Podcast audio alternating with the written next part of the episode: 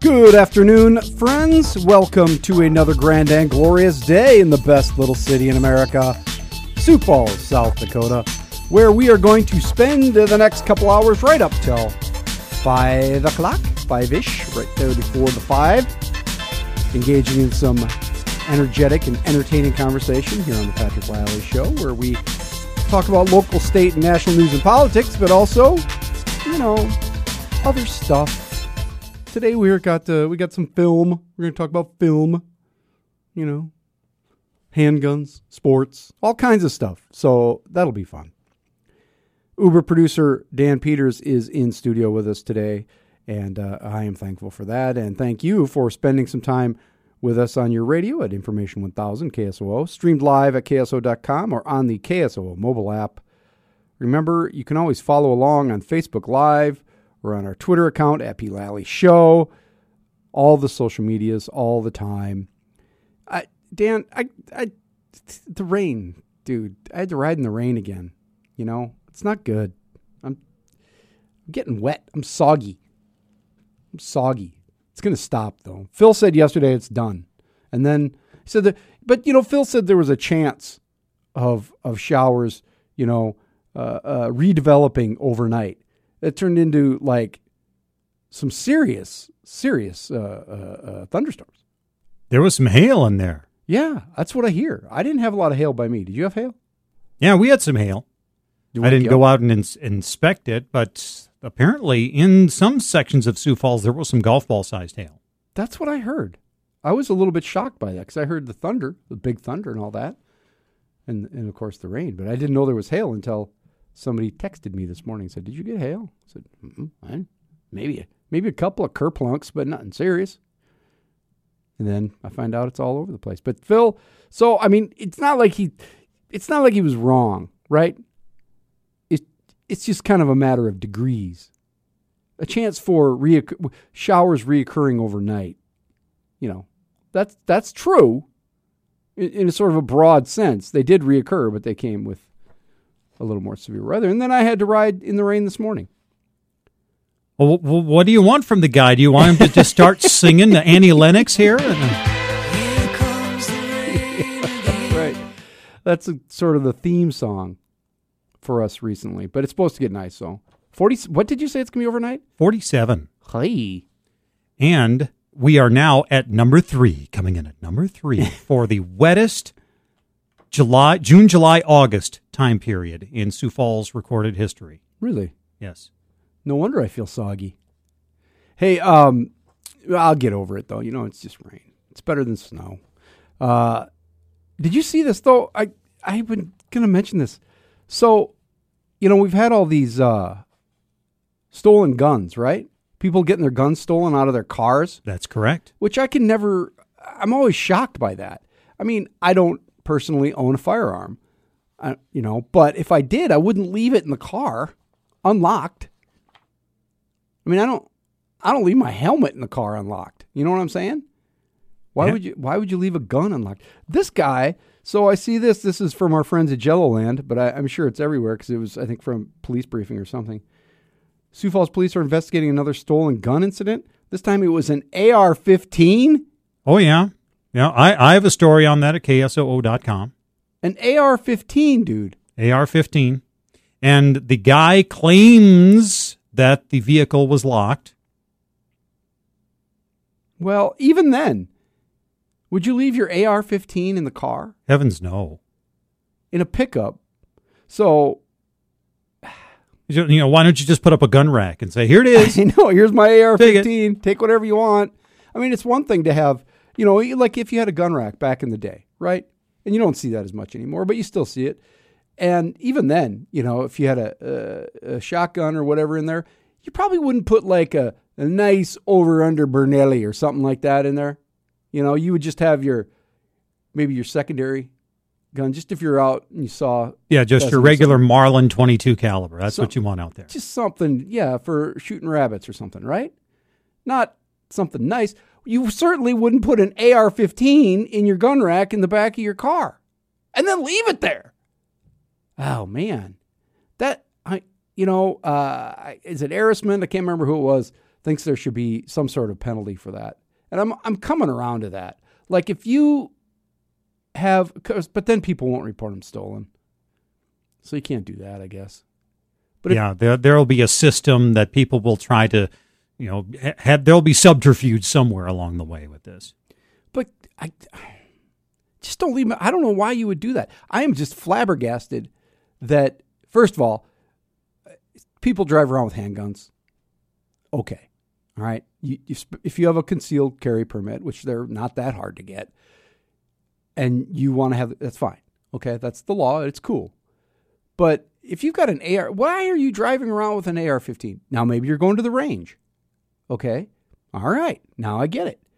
But when you come home and you go in your house and you have some dinner and then you maybe watch some TV or what have you, and then go some point in there, when you go back outside and say, maybe, maybe I shouldn't leave the AR 15 in my pick 'em up truck so that somebody can come along and steal it. That's how, this is how the black market for guns develops because there's stolen guns out there. And there was another story about those guys in Rapid City, right? Oh yeah, of course that was at a store. Yeah, they went in and stole 22 guns. That's a flat out robbery. That's, you know, but people steal guns and then they resell them. Although I don't know how. How do you resell an AR? I suppose anything's sellable. Oh yeah, you can, you know, so you know you can file the numbers off of it, and it's like, hey, I got an AR. Really, really? Oh yeah, me, me, me. You got to find yourself a fence. I need to fence this. I need to move my AR 15. And then they turn up in bad, bad places. That's the thing, people. That's when the criminals do get their hands on guns. So if you're a, if you if you believe in law and order and you don't want bad people who shouldn't have guns to have guns, all right, then lock up your guns or don't leave them in your car. Because clearly your you know, pickup, if it was locked, like he says, was not locked very well. I mean, did he take his stereo too and his change? There was other rummaging around, according to the report. Okay. Like, can you imagine that guy going sort of car to car, some low level hood? He's like, oh, trying to get a couple bucks in change or whatever. Whoo, hey, that there looks like an AR 14, 15 or 14. it's one of them other, it's either 14 or 15. I'm not real sure. And then, you know, running down the street with your AR 15. I don't know. I saw that and I was just flabbergasted. I, I don't, I don't get it, but just take care of your guns. We, we have the right, we, we have the right to the firearms, you know, but you, you, you have to take care of them. Also, I, I haven't looked lately, but my understanding is an AR-15 is not a cheap weapon. You know, it's not something you pick up for uh, Hunsky.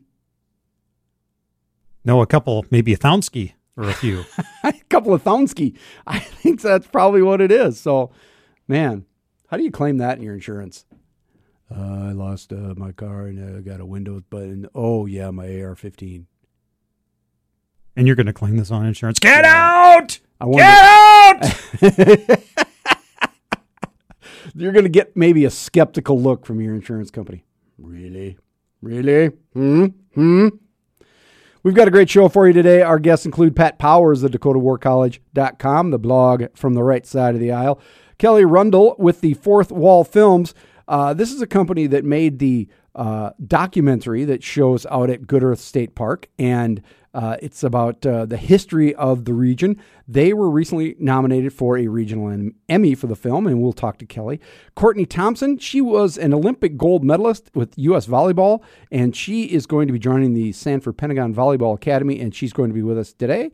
The Boone Man is our weird friend of the day, and I will have a P&L statement just after the break. Today's topic.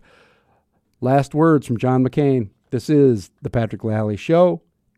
Information 1000 KSOO.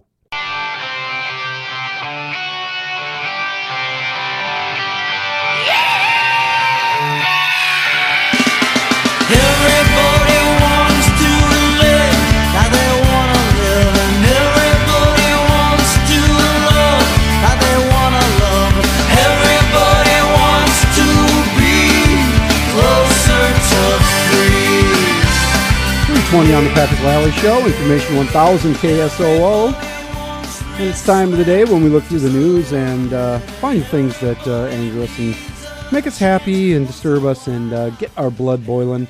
And uh, today, um, I want to do something because uh, I, you know, we've talked about John McCain, and of course, that's been uh, the big news all week. Um, I just, you know, I don't know if you read his letter uh, that he wrote that he wanted read upon his passing, um, but I just, I want to take some time and just read it to you today. My fellow Americans, whom I have gratefully served for 60 years, and especially my fellow Arizonans. Thank you for the pri- privilege of serving you and for the rewarding life that service in uniform and in public office has allowed me to lead. I have tried to serve our country honorably. I have made mistakes, but I hope my love for America will be weighed favorably against them. I have often observed that I am the luckiest person on earth. I feel that way even now as I prepare for the end of my life. I have loved my life, all of it. I have had experiences, adventures, and friendships enough for 10 satisfying lives. And I am so thankful. Like most people, I have regrets, but I would not trade a day of my life, in good times or bad times, for the best of anyone else's.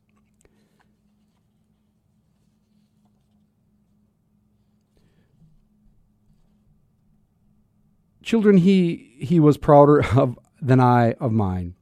I owe it to America to be connected to America's causes, liberty, equal justice, respect for the dignity of all people, brings happiness more sublime than life's fleeting pleasures. Our identities and self sense of worth are not circumscribed, but enlarged by serving good causes bigger than ourselves. Fellow Americans, that association has meant more to me than any other. I lived and died a proud American. We are citizens of the world's greatest republic, a nation of ideals, not blood and soil. We are blessed and are a blessing to humanity when we uphold and advance those ideals at home and in the world. We have helped liberate more people from tyranny and poverty than ever before in history. We have acquired great wealth and power in the process. We weaken our greatness when we confuse our patriotism with tribal rivalries that have sown resentment and hatred and violence in all the corners of the globe.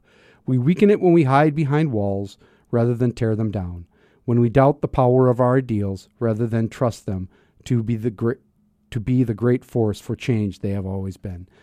We are 325 million opinionated, vociferous individuals.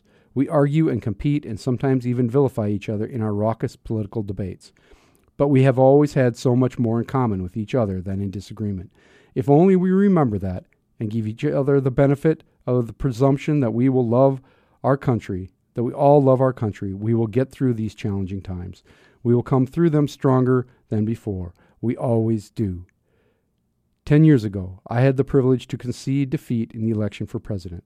I want to end my farewell to you with the heartfelt faith in Americans that I felt so powerfully that even evening. I feel it powerfully still. Do not despair of our present difficulties, but believe always in the promise and greatness of America. Because nothing is inevitable here. Americans never quit. We never surrender. We never hide from history. We make history. Farewell, fellow Americans. God bless you, and God bless America. I just uh, I found that stirring and touching in so many ways. Um, mostly because I think it expressed for me many of the ideals of of individual rights and human rights and civil rights that we do all share. And if you keep your eye and your mind and your focus on the ideals upon which we are founded, the ideals that were not forged from an ethereal philosophy, but were ideals and a philosophy applied to experience and applied to a world that could be better, that people saw as inhumane and strove for humanity. And I hear those concepts ring true in John McCain's words. And sometimes we lose the ideals that are there in this idea of a jingoistic patriotism. a patriotism, a nationalism that is forged from something not of the ideals upon which we are based, that is forged from a concept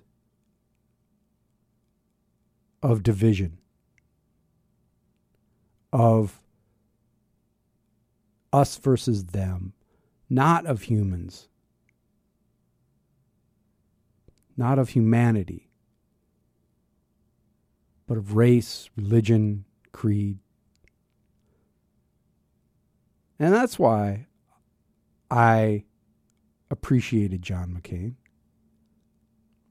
because he was an American. He was a proud American, clearly. He belie- but he, he, he was based in those ideals because those were the ideals he fought for. Those were the ideals that he suffered for. And those were the ideals that he tried to represent.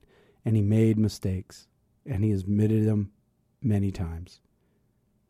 But it is in the admitting of one's own failings that we collectively can find some strength. We are all faulted. We are all sinners. We are all, at some measure, just trying to do better each day. And if we can remember that, and we can remember what John McCain says in those in his letter, we'll be better off for it. That's the bottom line on today's P&L statement. You can agree or disagree with me. Email me at patrick at ksoo.com. Drop us a line on Twitter at P Lally Show. Love to hear from you. Coming up after the news and weather with Mr. Dan Peters, we've got the Boone Man in for Weird Friends. Stay with us. This is the Patrick Lally Show. Information 1000 KSOO. Pictures of me, I got Michael 45 right by my side. 335 on the Patrick Lally Show. Information 1000 KSOO. And we are joined, as most Tuesdays, by the Boone Man for Weird Friends. Boone, how are how, how's it going over there, man? How are you doing? How you hanging? You dry? You warm and dry?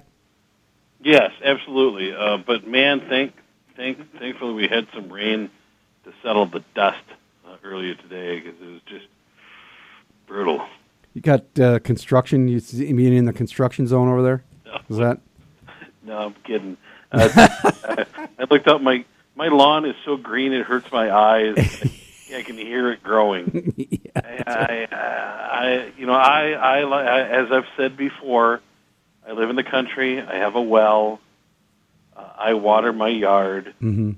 uh, because it's only my well is only 38 feet deep, and I figure uh, everything I sprinkle onto my sandy soil goes right back into my well. So, um, and I like to walk barefoot in the yard. Mm-hmm. You like to have it more, just lush, lush. Very green. It's Yeah. very green, and my sprinklers have been out for six weeks, and I still have to mow about every three days. it sucks. Hey, I thought about you today. Uh, earlier in the show, I was talking about because it's, it's about guns and you know your lawn, uh, and uh, uh, the only reason I would not walk in your lawn would be fear of stepping on some you know spent casings. I always pick those up. Oh, okay. Pick up all the shells. Pick up the brass. Pick up the uh, the shotgun shells. But uh, yeah, uh, the, you know, guns have been in the news. Yeah, and so this guy, this guy leaves his AR-15 in his pickup truck. Yeah.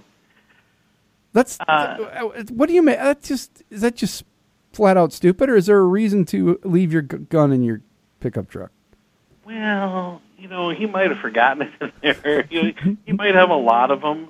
That's true. I don't know if it was visible. I have been known to periodically have weapons in my vehicle.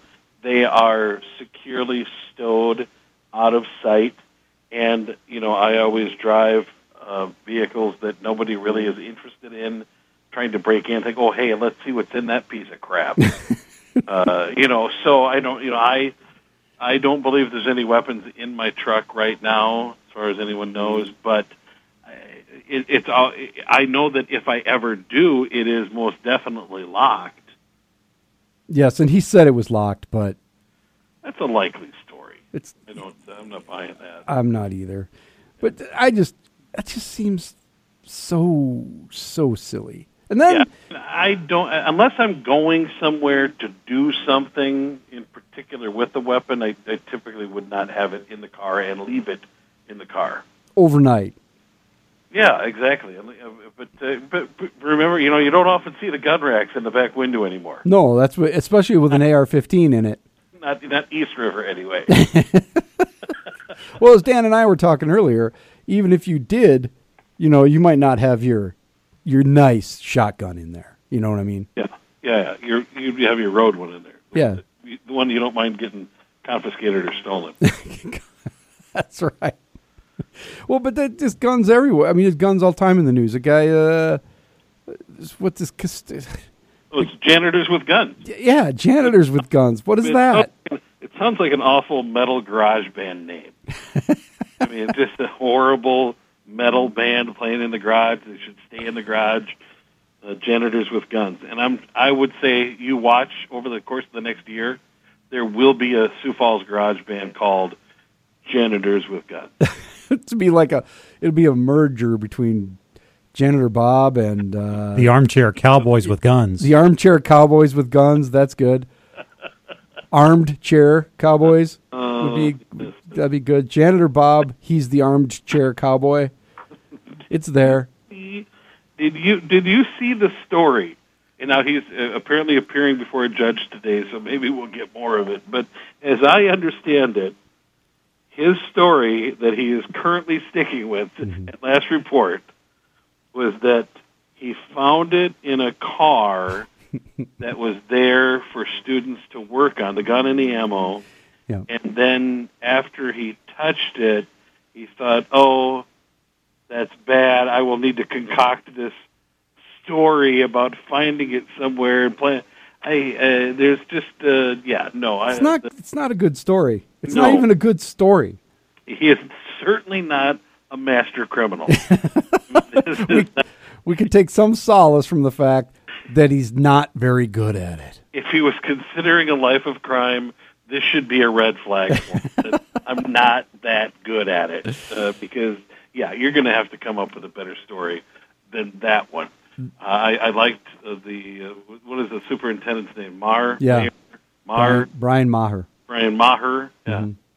Uh, I think the quote was, "Yeah, I'm just not uh, that story. I'm not buying it." yeah, that's right. yeah, no, that's uh, that's like a kid making up a story to tell his dad about something that he broke. it's just it's like if you were backing up uh, your Jeep Cherokee through the snow, door open, and looking out the door as you're backing up and ripping the door off the truck, and then telling your dad it just fell off. Yeah. that's where that's a story like that. That seems that Really- seems like an inconceivable story, Boone Man. I don't know where you would make something like that up. I don't know where you would get that. I'm in fact. I'm staring right now at my Twitter messages, waiting for the response from I- Florida on that one. I, I, I believe there should be a response coming from down south on that one. Mhm. That's it's only a matter of time. Uh, yeah, because that kind of thing would never happen. Um, but that is about the quality of story that a that a 16 year old boy would make up.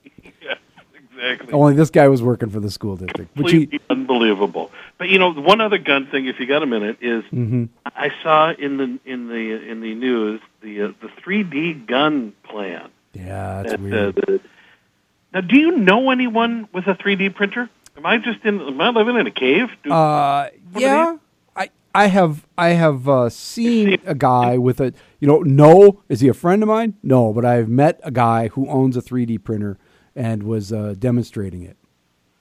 and can make stuff. Yeah. Can make, uh, It's cool. It's really cool. You just put the block of plastic or whatever in there and uh-huh. put turn on the computer and takes a while. Huh. Make all the parts. Local. There are there are people in Sioux Falls that own 3D printers. Oh sure, yes, many. Well, I know. But I, would you shoot a plastic gun though? I don't. Uh, I don't. I don't.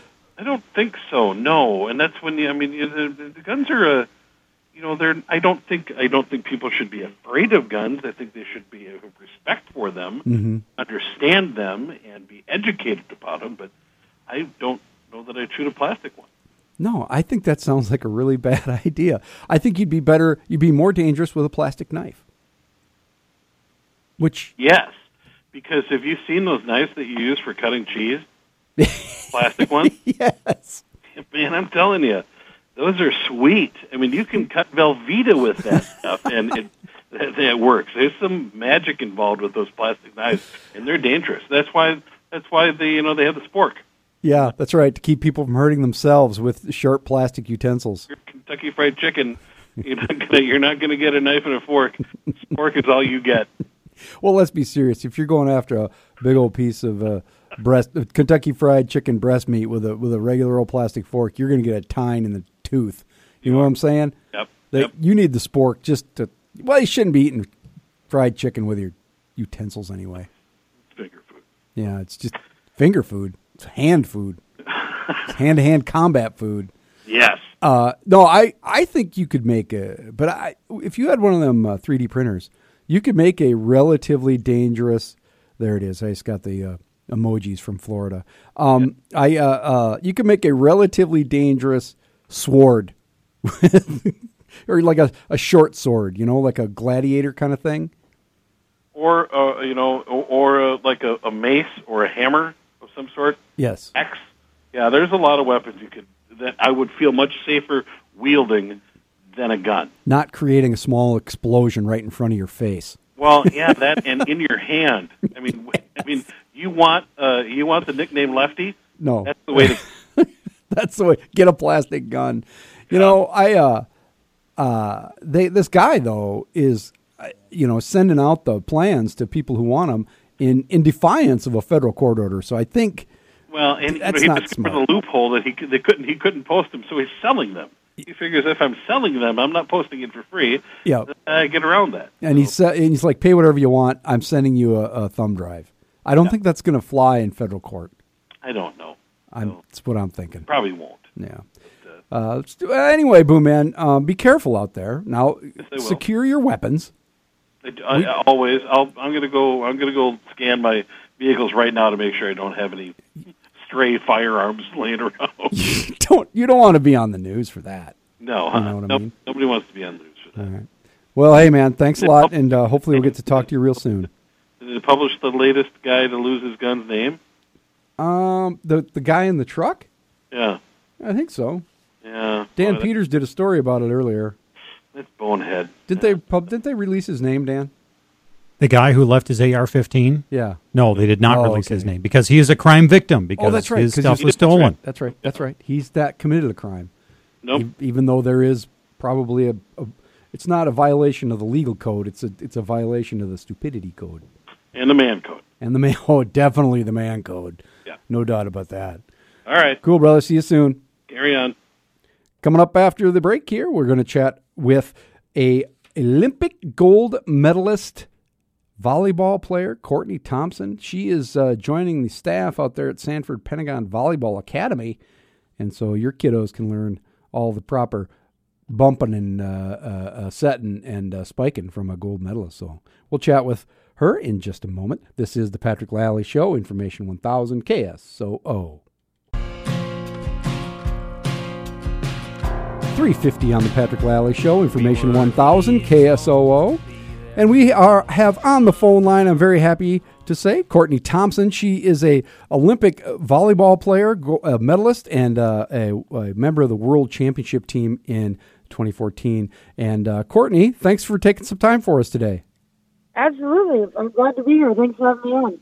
Uh, so you're out in beautiful Seattle, Washington, but you are soon to be uh, in Sioux Falls and working with the San- Stan- Stanford Sanford Pentagon Volleyball Academy. Uh, tell us uh, what exactly you're going to do for Sanford. Yeah, I'm really looking forward to it. I've had a blast uh, every time I've been out there, and just hoping to be um, a help to the program in any way I can, and get to work with a lot of kids that are in the volleyball program there at the Pentagon, and as well as the coaches, and you know, just uh, empower them with as many tools and skills I can that allow them to, you know, enjoy kind of pursuing their best and whatever that looks like for them. Yeah, and volleyball uh, has really become a uh, one of the big sports here in South Dakota, uh, and Yeah. we've been fortunate to produce uh, a lot of Division One volleyball players uh, out of this area. What what is it that makes what separates uh, a volleyball player f- from uh, as a college player from a high school player? I mean, what what what makes somebody really good at volleyball? Yeah, um, that's a great question. I I think it's it's a real technical sport. So I think just that willingness to uh, to fail, to learn, and to continue on that path of learning. And the, in my experience, the people that do that the best usually end up in, um, you know, having the most success. So it's not always easy to you know push what's possible for you and to, to take risks and to go for things when you're not quite sure how they're going to work out. But if you're willing to hang in there long enough, I think we're usually more powerful than we think. So great learners and great competitors. It helps to be tall, right? But it's not necessary. Hey, yeah, it sure does. Uh, Yeah, I could have used a few inches for sure. So you, um, you I'm, I'm only five seven. oh So man, I, yeah, I'm, I would be on the lower end of the height wise, but yeah, it certainly can help in some positions. But uh, there's a libero too who doesn't need to be tall for any reason. yeah. So you were at the Olympics in London in 2012, Rio in 2016, and then you won the World Championships uh, and you won silver in 12 and, and and bronze in 16, and then the gold Yeah. at the World Championships. Um, what was that experience like for you? Because you were on the national team for a long time. Yeah, yeah, um, pretty surreal. I think it's just crazy. I used to watch, you know, college sports and and think, man, how do they do that? And then you get in college and you watch the Olympics, and they just seem like superhuman, you know. Mhm. And so for most of my first one, I was like, how did I get here? like, what's going on? And um, but it's pretty cool to be able to, uh, like I said, uh, dive into learning and really commit to something that is such a long term goal you know, and to have it come to fruition and get to compete for your country and wear your flag on your chest and all the, the good that that represents, um, there's nothing like it. And I think as an athlete or anyone, when you're really fighting for something that's bigger than you, um, I don't know if it gets any better than that. So I had a blast in my career. So you were on the team for 10 years, um, and now you're going to be coming to Sioux Falls. When when will you be coming, and uh, how can people access uh, your expertise? Yeah, I, I think the next time I'll be coming is uh, late fall or in January, and uh, maybe three or four times a year. And um, if they get in touch with the volleyball program at Pentagon, you know, they'll find ways that we can connect right there, whether we're doing clinics or on the court or classroom sessions off the court to talk about some mental skills, or it could be over Skype while I'm in Seattle and, and finding creative ways to really connect and to help this next generation in any way we can. Well, Courtney, I appreciate you taking some time with us today, and uh, it, people can uh, connect with you through the Sanford Pentagon. That's easy enough to find, and uh, Yeah. we'll get a link up on our Twitter account so people can find that information. But uh, I Great. appreciate you taking some time with us today, and good luck when you get here. Thank you so much. Looking forward to it.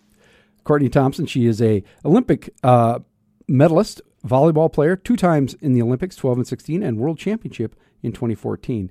And uh, we'll, as I said, get that info on our Twitter feed at P. Lally Show. Coming up after the news and weather with Mr. Dan Peters, we've got Pat Powers from the DakotaWarCollege.com. We'll talk politics from the right side of the aisle. This is the Patrick Lally Show, Information 1000 KSOO. a public service announcement. 358 on the Patrick Lally Show, Information 1000 KSOO. Coming up September 6th and 7th next week, it's the National Kidney Foundation premier dinner and event and golf tournament. Thursday night, there will be a dinner starting at 5.30 at Willow Run with entertainment, silent, and live auction. The golf tournament is Friday morning with registration at 8 a.m. at Willow Run Golf Course. For more information, see the events calendar at KSOO.com. Coming up after the news and weather with Mr. Dan Peters, it's Pat Powers from DakotaWarCollege.com. This is the Patrick Lally Show. Information 1000 KSOO. Never know.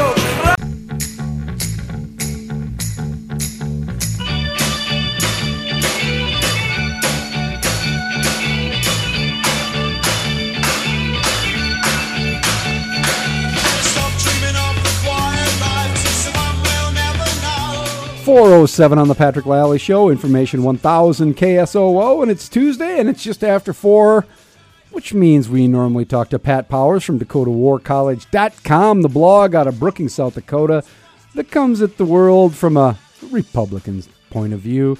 Mr. Powers, uh, that is a true and accurate statement, is it not? You know, I, I, I think we can go with that.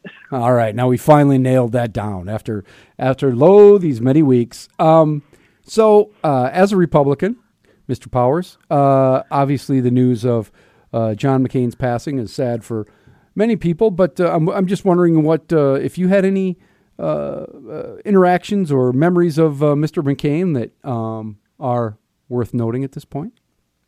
Well, you know, my experience with Senator McCain, my my first year in uh, working in politics, I worked for the state Republican Party uh, with their legislative campaigns, which you know means you get tasked with all sorts of duties. But uh, my first uh, Republican state convention that uh, in South Dakota in 1988, uh, the featured speaker at the uh, Republican banquet for the convention, our, our featured speaker was uh, Senator John McCain because he was being looked at as a, as a potential vice presidential candidate in the in the days before uh, they talked about uh, Dan Quayle, but he was the featured speaker at the uh, at the banquet and, and told some told very compelling story about his time as a prisoner of war and and how he couldn't raise his arms above his shoulders because uh, they had been so badly broken in the uh, uh, when he was tortured by the North Vietnamese, and you know it just just incredibly uh, incredibly compelling and hardly a hardly a dry eye in the audience. And 20 years after that, I, I found myself as a uh, McCain delegate to the Republican National Convention held in uh, Minneapolis in 2008 Oh, really? and and you know exciting time lots of fun and uh but uh you know I, there were a lot of people who they they were glad to get behind Senator McCain as the presidential nominee because you know he he was willing to be a little different and he stood out as a maverick and and, and certainly proved that uh, by selecting uh, Sarah Palin as his uh, vice presidential candidate. Yeah, and he wrote later that he he uh, regretted not picking Lieberman, um, but uh, it was at the time seen as a kind of a bold and necessary move. She fizzled out a little bit, but that's you know it was uh, it was a big move, and and really I remember that day when I was actually driving and listening to the radio when he made that announcement, and when he said when when it when it all came out, I was like, you got to be kidding me. but uh, yeah, he was a great guy. It's kind of hard to believe now that um, he is considered. I mean, pretty. Obviously, he he is uh, pushing back against the president, but pretty mainline uh, Republican. Uh, uh, you know, solid, and you know, twenty years ago he was the Maverick. You know, Oh, absolutely, absolutely, and and you know, then there's some people who still uh, they they think of him as being too far left, but you know, he was a he was a fairly good presidential candidate for Republicans, and and uh, you know, I, I think uh, you know even even now, just on the eve after his his death, uh, I mean, I think he's looked at pretty favorably. Yeah, what do you make of all this? Uh, You know, it, it really is too bad, and I've talked about it. Um, that there has to be this, you know, controversy and flap surrounding the flag and the president in what should be a, a pretty rever- reverential, reverent, Reverential. Thank you. Uh, a, a a period of mourning for the senator. Um, I mean, is it? It's too bad. It really kind of makes me sad. Well, you know, we sometimes we we get so wrapped up in in ideology that you know it's it, it can get tough to remember basic human decency. Mm-hmm. That's exactly it. And uh, I wish there was a little more human decency, and uh, we weren't talking about that. But that's that's too bad. We're uh, but John McCain, uh, you know, rest in peace. And uh, I read his uh, his farewell letter earlier in the show, and it's it's quite moving and representative, I think, of sort of the broader ideals of America. you know he he was certainly a man who was was committed to country and and by his own admission not not perfect but you know he certainly represents a, an ideal of what the type of citizen we should all strive to be. Yeah. We're going to come right back and talk more with Pat Powers about some stuff going on in state politics right after this short message. This is the Patrick Lally Show, Information 1000 KSOO. I choose my friends oh, far too well. I'm up on the pavement, and they're all down in the with their grants. And my IQ, they brought me down size. Academia blue. 417 on the Patrick Lally Show, Information 1000 KSOO, and we are chatting with Pat Powers, the author and force behind DakotaWarCollege.com, a blog about politics. Mr. Powers, of course, is a Republican, and we make that uh, apparent at the top of the hour, at the top of the show, and at the top of every segment because we want people to understand, Pat, that this is just your perspective, right? Yeah, just just my two cents worth, and it and it's probably worth about that much. Um, the uh, uh, so I see on your blog here. Uh, this was uh, from the 25th, a couple days ago. District 31 Dem House candidate, which de- District 31 is way out west somewhere. I don't even know where that is.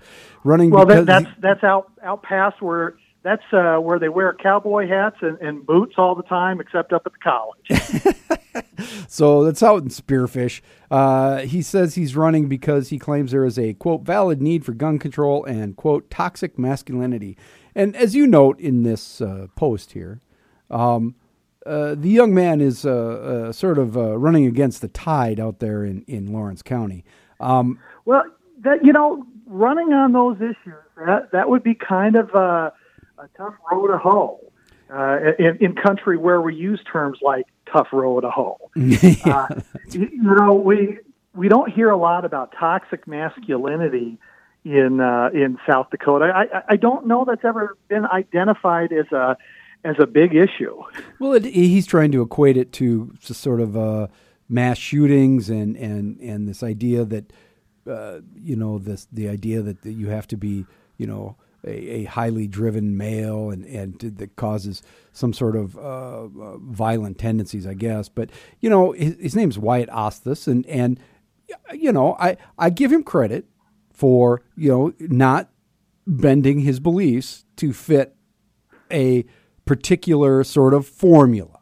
You know what I'm saying? He's already got he's already facing an uphill battle out there in Lawrence County. Throw it, just stand behind what you believe, right? That's that's Well, you politics. know- that's the, the, the public discourse. Well, in in working with candidates, a lot. I, you know, I tell them you don't always have to agree with everybody, but you know, find areas of commonality. You know, where where do you agree? Where you know, how how can you best represent the people you want to represent? And uh, you know, I I don't know that there's a lot of commonality out there with many people in his legislative district. Uh, you know, it's just not something you hear about in South Dakota. and the campus of uh, Black Hills State University, probably some like-minded folks there, but it's uh, not enough. Is that what you're Yeah. thinking?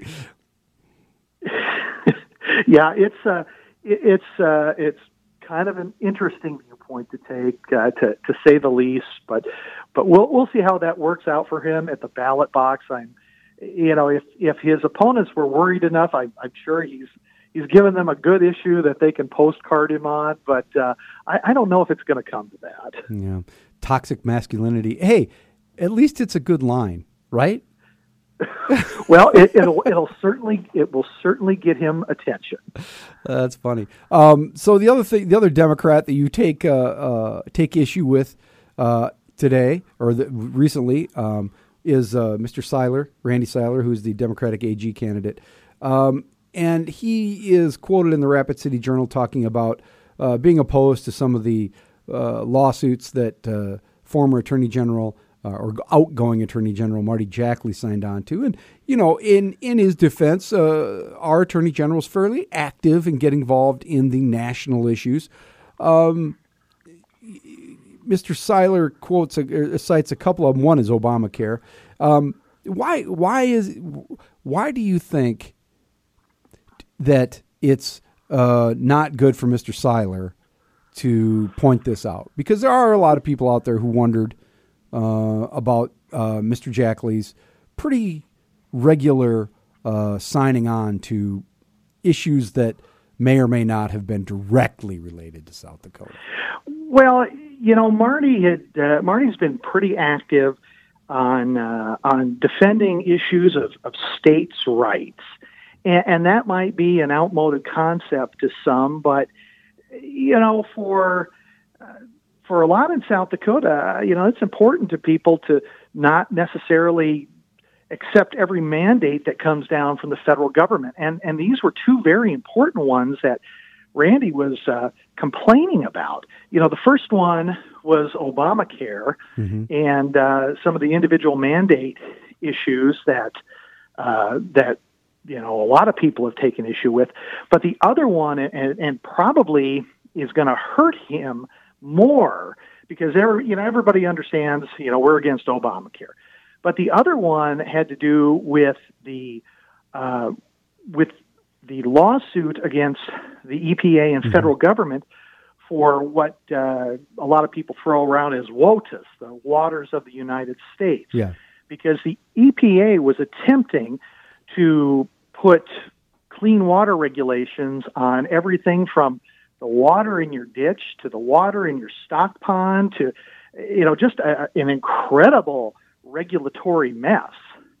And, you know, I don't know a lot of farmers who like filling out uh, forms about the quality of the water in their ditch. And I, I would say I would say that if you were going to pick uh, some lawsuits to uh, point out Mr. Jackley's uh, what you believe to be uh, inappropriate use of, of the AG's office, that one probably wasn't the best.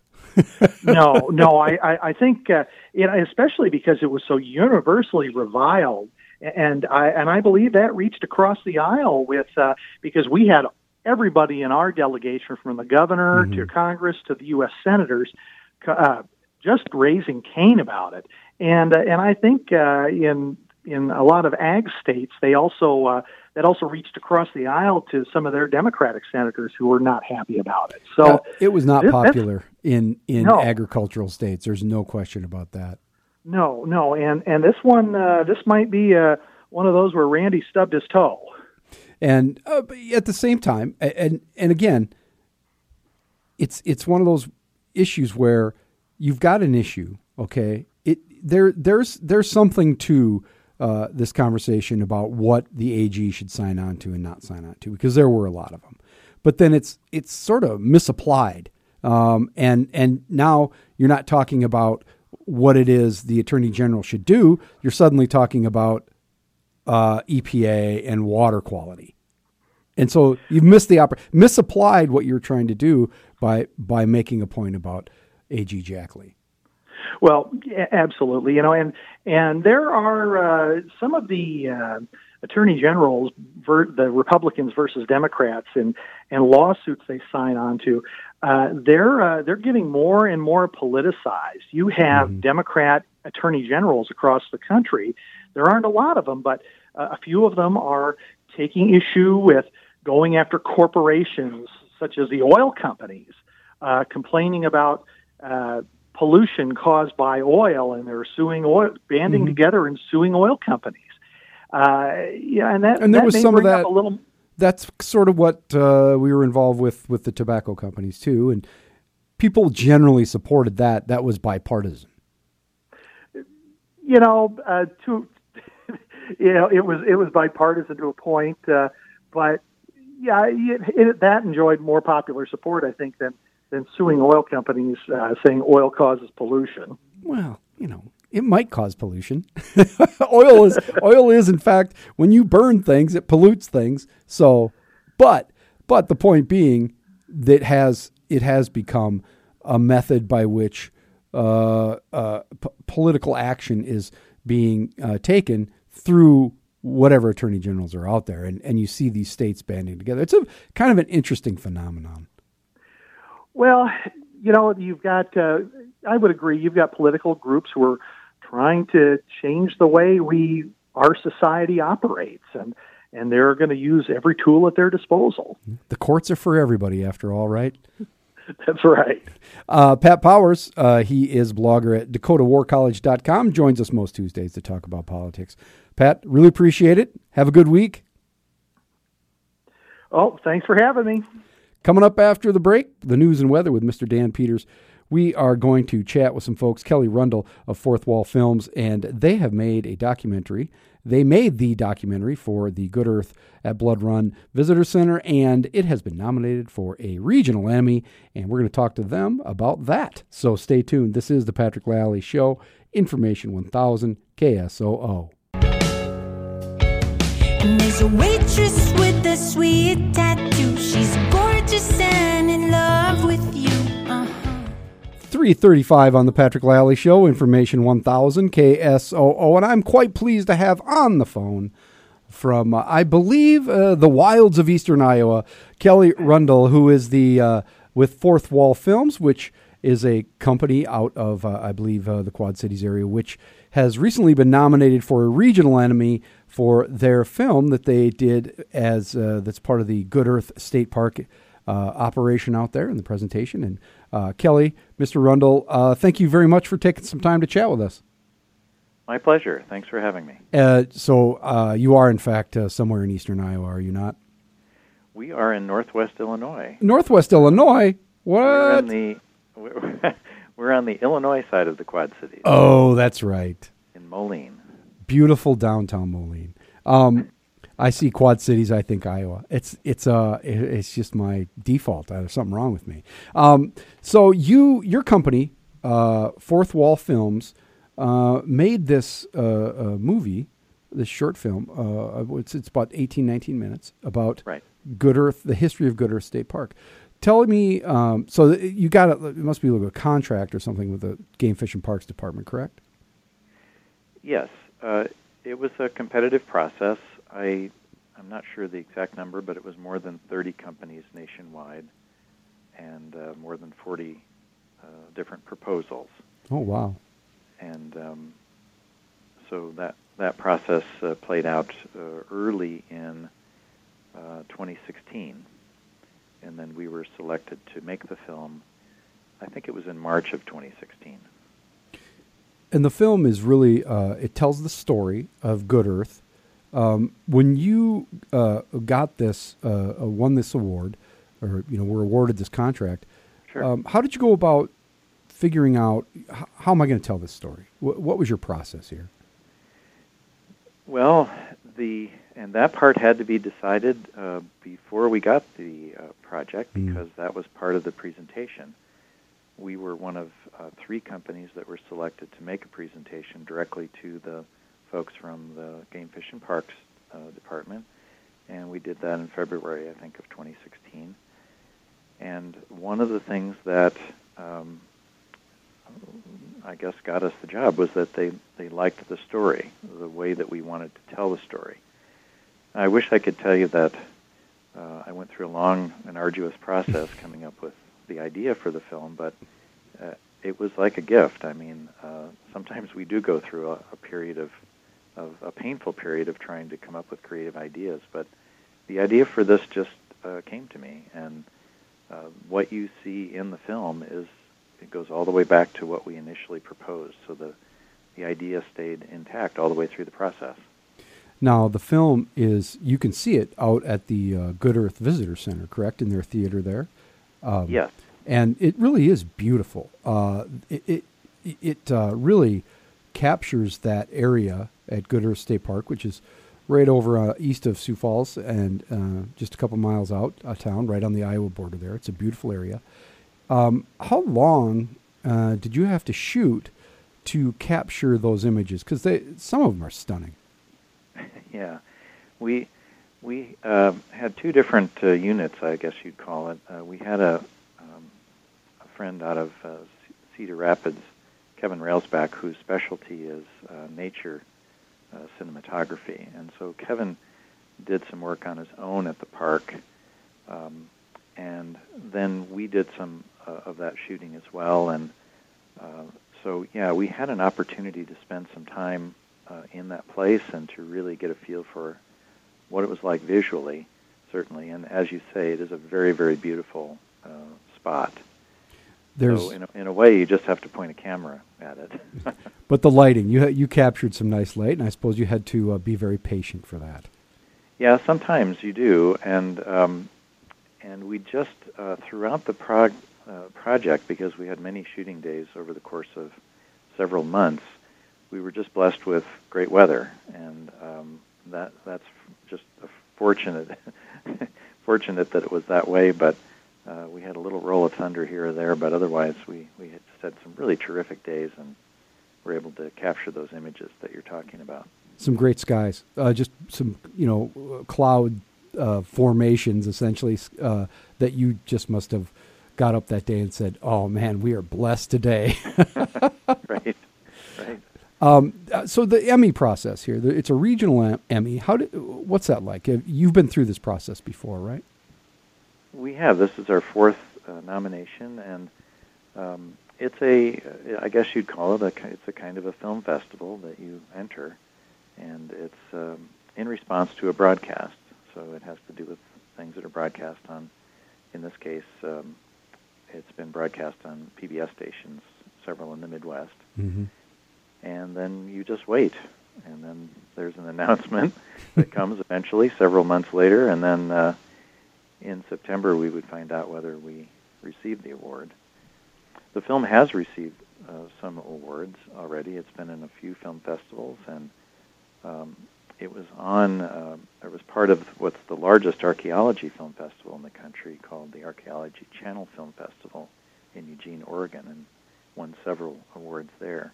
Well, It's a very unique story that not a lot of people know about, and uh, Tammy and I are in the business of telling Midwestern stories, and uh, it's certainly a great Midwestern story. Yeah, and we should point out you were the director of the film, Kelly Rundle, and then your wife Tammy is the producer. So you guys have uh, quite the family operation going over there. We do. We've produced uh, about a dozen uh, historical documentary films, and um, the topics are, are quite uh, different. But uh, we had done some work previously with the uh, two Iowa tribes, and um, and so we knew about the Good Earth story and had known about it for a decade before this opportunity came along. Yeah.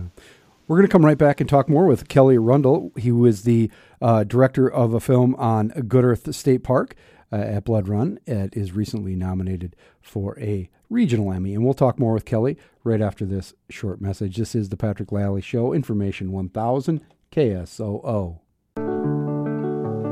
Maybe the sun will shine today.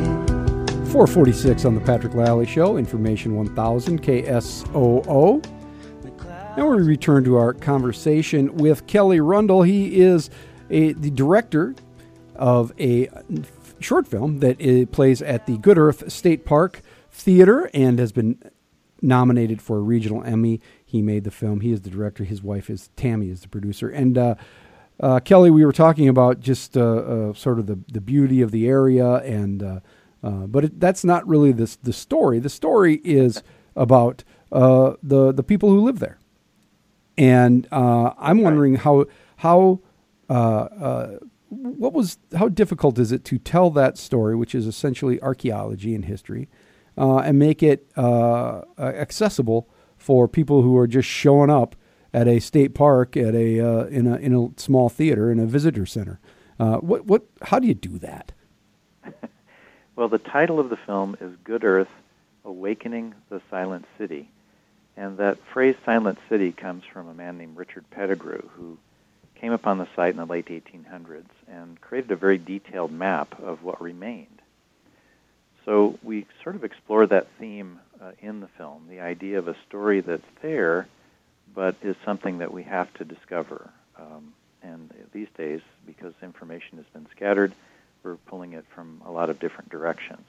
As you indicated, it was uh, a home to native people uh, between approximately 1500 and 1725. Those folks were ancestors of uh, tribal people that we now know as the Omaha, the Ponca, the Iowa, and the Oto. Mm-hmm. It was a very significant trading center, and uh, they traded uh, pipestone, uh, buffalo hides, and also culture at that site. The park wanted us to um, direct the film at fourth and fifth graders first, because they expected that to be one of their audiences during the school year, and um, and also it had to uh, coordinate uh, content-wise with the museum exhibit that's there on site. So the park itself has a beautiful uh, natural setting, uh, but many of the cultural features are on the Iowa side. So we had to also balance the story we were telling between those two um, those two features. hmm And it's uh, uh there's it's uh you try and tell it through modern eyes as well. The, the- not to give away the film, but it it Yeah. begins in in contemporary times with Right. uh, with a native man telling a story. And I have to point out one of the one of the uh, nice things about the film is he's tell, going to tell the story to these two grandchildren, and and one and the grandson's phone goes off. It gets a very stern look from his grandfather, which I thought was Right. really funny. Um, but but doing that, setting that in modern times, and having him tell that story, I think was was uh, uh, uh, it made it like okay, this is not just a history lesson. This is Right. It's a storytelling, you know, and it was it was cool Right. in that way. Well, that that was part of the idea, and I think that comes out of uh, we've interviewed hundreds of people over the years, native and non-native, and the, one of the most common things people will say is, I, "I wish I had asked my grandparents or my parents these questions. Mhm. That now I, uh, you know, they're gone, and I can no longer do that." So the film was meant to uh, model that kind of interchange and encourage that kind of interchange between kids and, and older uh, people who have information that can be passed on. What was the challenge here in terms of casting? How how difficult is it to cast a a film like this where you're using uh, contemporary people to portray uh, folks who are you know hundreds and hundreds of years in the past? Um, Yes, yeah. 1650 was the year that we tried to depict uh, in the film when we go back into the past, and um, there aren't as you know there's not that many uh, native actors uh, when in compared to some other groups, and Mhm. so we really uh, were able to pull from people in the region. So um, there were folks from uh, South Dakota, there were folks from Kansas, from Oklahoma, uh, from Iowa, from um, Wisconsin, so uh, and Minnesota as well. Yeah, and it's it's very interesting to see these folks uh, portraying um, that era.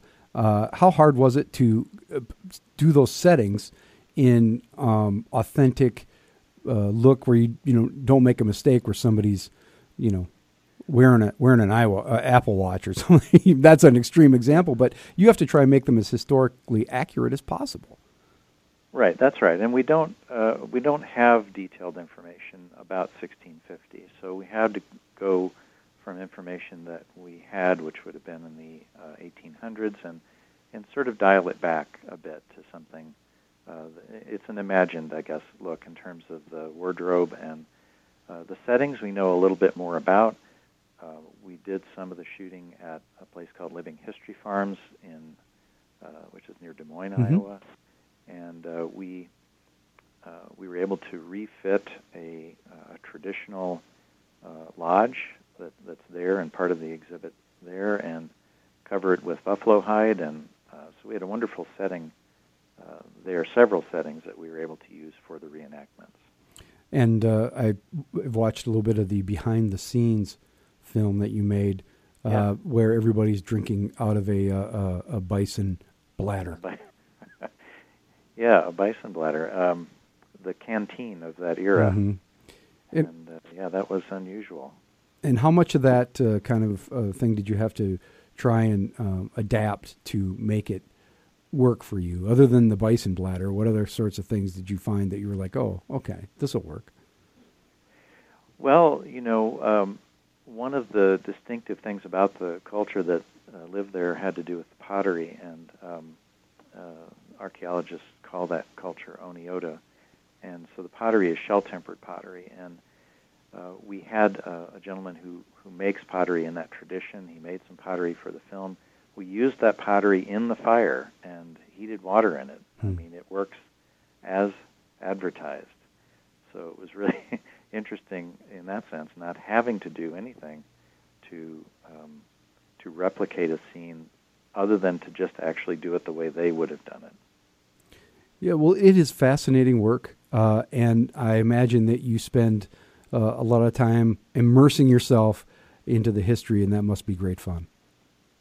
It was, and talking to the elders, uh, we had good guidance uh, and input from representatives from each of the tribes that I mentioned, and that help was just uh, uh, so important to the success of the film. And um, eh, you know, for us, it was just an honor to play any any role in telling this important story, which really has been forgotten Yeah. by most people.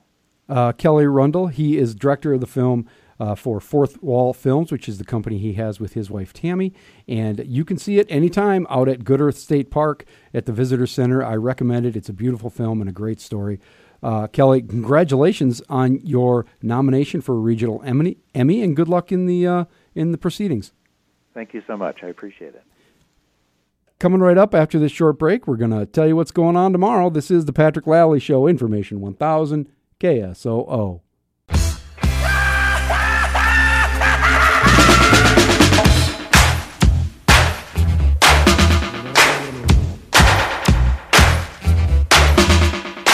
Four fifty eight on the Patrick Lally Show. Information one thousand KSOO. Coming up on uh, Saturday, most Saturdays, every Saturday, I believe, through October, Falls Park Farmers Market, 8 a.m. to 1 p.m. in the shelter across from Falls Park, featuring local vegetables, meats, baked goods, flowers, bedding plants, herbs, coffee, pizza, soaps, jewelry, and so much more. It's always a great time down at the Falls at the Farmers Market in the fall. Um, such a great setting. For more information on this or any other event, go to the events calendar at ksoo.com. Coming up on the show tomorrow, the finest investigative reporter working in South Dakota today, Jonathan Ellis of Argus Leader Media. And we'll talk about uh, one thing I know we're going to talk about the big uh, food stamp lawsuit now in its seventh year. So stick around, uh, come by three to five, listen to Mr. Ellis. The Common Man is our weird friend of the day, and Alyssa Boyson, branch librarian with Siouxland Libraries, will tell you about a big drive to get people signed up for the library. That's all tomorrow on the Patrick Lally Show. Information 1000 KSOO.